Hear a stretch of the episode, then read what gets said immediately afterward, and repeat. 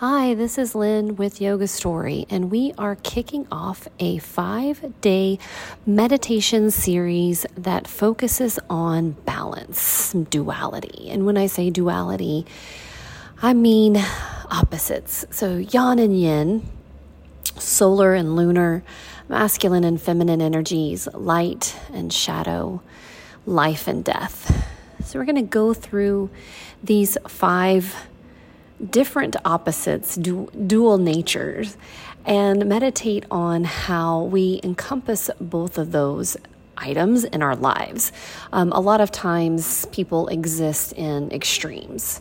Black and whites instead of the middle, the gray area, or accepting and understanding that both of those things can exist within an individual, within someone's spirit, that it doesn't have to be one or the other, that they can exist um, at different times um, or all at, at once. So please join me over the next five days as we focus on meditating on these two opposites, the dual nature um, that exists within us.